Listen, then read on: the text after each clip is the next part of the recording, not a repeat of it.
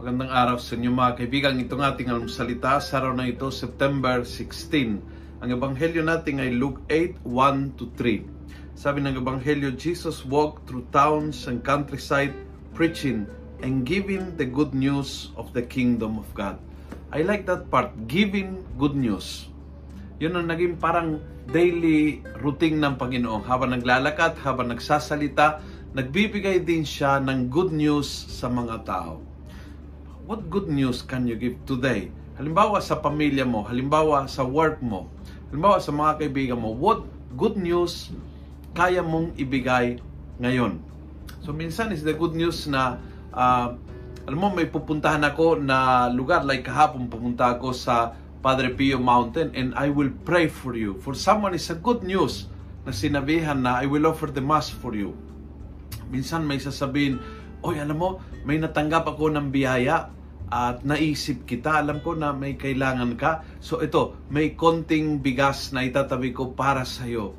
That might be good news, great news for someone.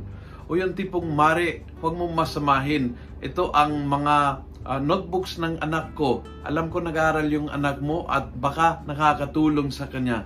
That can be good news.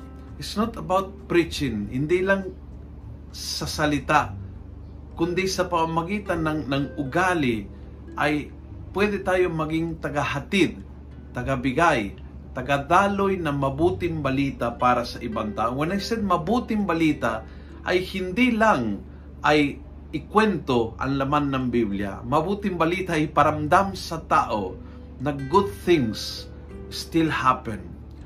Na ang Diyos ay kasama natin kung kaya ang biyaya ay kasama natin ang grasya ay kasama natin.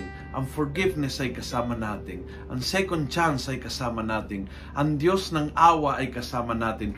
Yung po yung, yung pagiging tagahatid ng good news sa mga tao sa ating kapaligiran. Yun pong ginawa ni Jesus buong buhay niya. At yung ang paanyaya niya sa mga disipulo niya, sa iyo, sa akin, magdala, magkalat, maghatid, magbigay ng good news sa ating kapaligiran. Kung nagustuhan mo ang video ito, pass it on. Punuin natin ng good news ang social media. Gawin natin viral araw-araw ang salita ng Diyos. God bless.